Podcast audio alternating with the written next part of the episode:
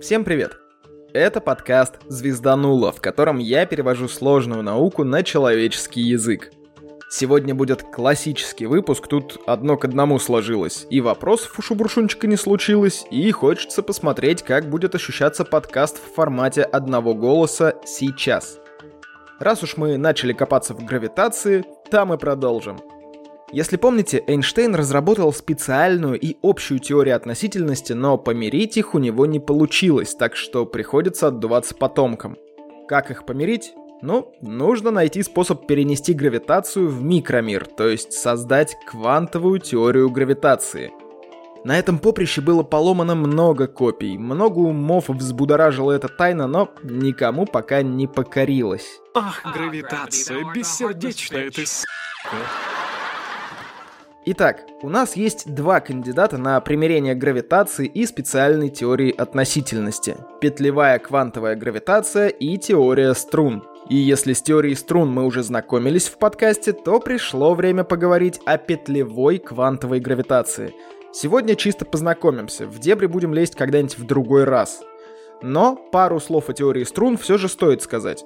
Она говорит о том, что все в мире, включая пространство и время, включая все частицы и взаимодействия, может быть описано струнами, их колебаниями и характеристиками. Да, для зануд, кроме струн, есть браны в разных размерностях, но они же есть и аналог струн. То есть 0 брана это тупо точка материальная, 1 брана это и есть струна, 2 брана, ну то есть плоская лента, скажем так, это мембрана, а там дальше больше. И все эти многомерные браны являются аналогом струны в высших размерностях. То есть в пятимерном пространстве мы будем в качестве фундаментальной частицы рассматривать четырехмерную брану, грубо говоря. Описание довольно грубое, но вполне адекватное, как мне кажется. Все, занудный режим деактивирован, переходим к петлевой квантовой гравитации – она говорит о свойствах самого пространства-времени, хотя скорее стоит говорить про пространство, потому что есть мнение, что в итоге эта теория может прийти к выводу, что время — это возникающий феномен, и вообще-то его не существует самого по себе отдельно. Ну все, переходим к закадру. Ладно, не переходим. Помните выпуски про размерности и теории относительности? Если нет, не страшно, но послушать таки стоит. В общем, сейчас действительно важно представлять себе гравитацию именно как геометрию пространства-времени, а не отдельную силу.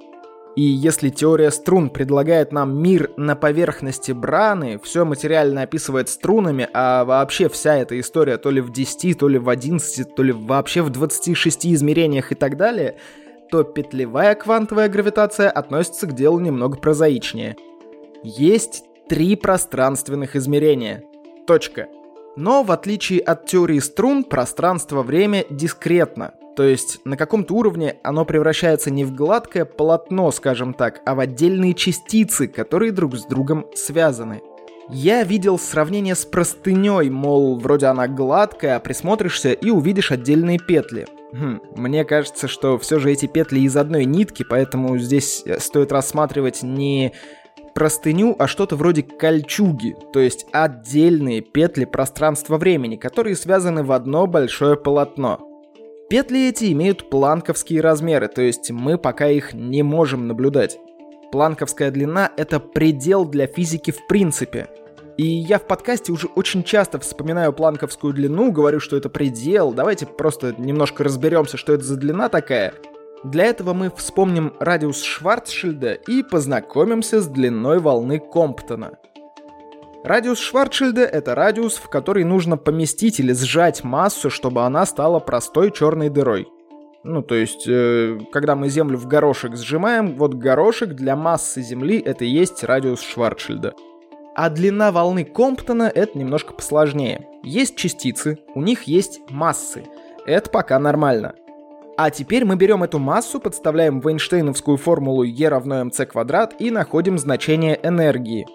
Так вот, комптоновская длина волны — это длина волны фотона вот с такой энергией, которая соответствует массе рассматриваемой частицы. Уловили?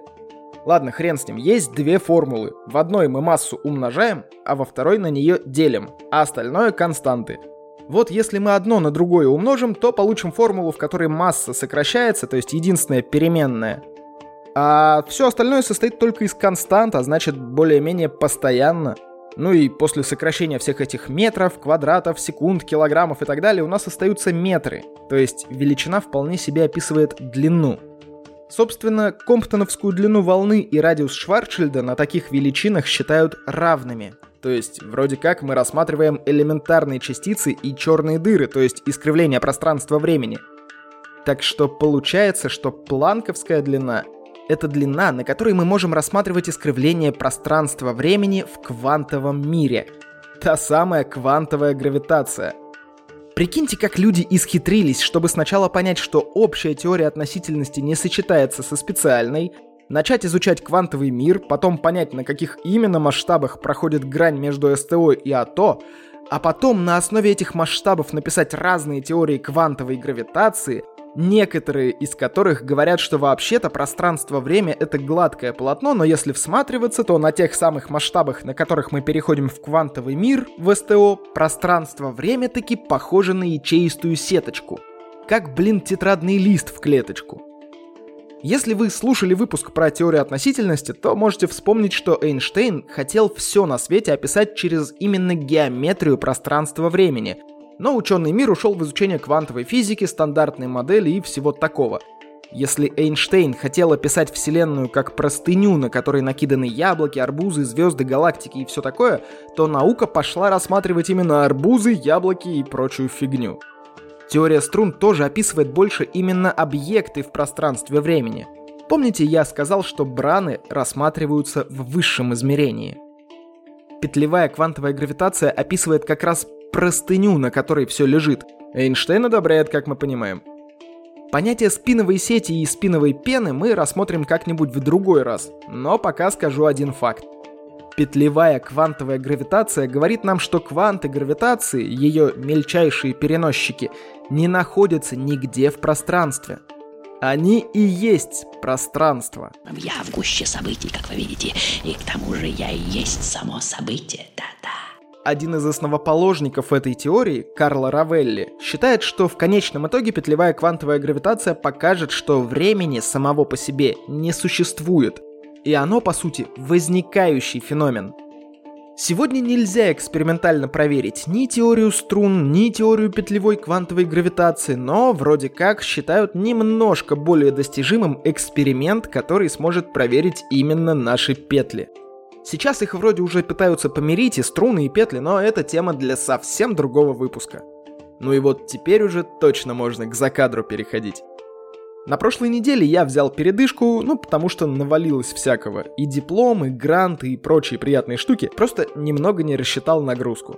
В ближайшее время я планирую попробовать записать сразу с запасом небольшим выпусков, чтобы была возможность отдохнуть, ну, в отпуск сходить, что ли.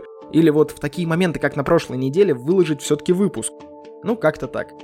Идем дальше. В звезданутой лотерее появилась одна тема. Я ее в следующий раз, наверное, разберу, но очень много всего надо сжать в выпуск. Попросили рассказать про всякие атмосферные явления, типа полярных сияний и прочих. Тема-то простая, как мне кажется, но просто очень обширная. В общем, сделаю выпуск, а уже потом выложу голосовалку, объявлять нового призера лотереи или нет. Ребят, накидывайте темы, ну и, конечно, донаты. Еще кое-что. У меня исторически происходят всякие ситуации с отзывами, поэтому вот только недавно я таки поймал аж ноябрьский отзыв из Украины на сервисе с яблоком. Говорят, вставки бомба. Честно сказать, я от них и не отказываюсь, но как-то пока щупаем разные форматы и не понимаем, куда чего можно вставить. В общем, посмотрим. И да, спасибо на добром слове, мне очень приятно. Ну и не забываем про отзывы, лайки, оценки на всяких сервисах, где вы слушаете этот подкаст, репосты, донаты. Можно поймать пару знакомых за пуговицу и рассказать им про наш звезданутый подкаст. На сегодня все. С вами был Роман Юдаев. Услышимся в следующем выпуске.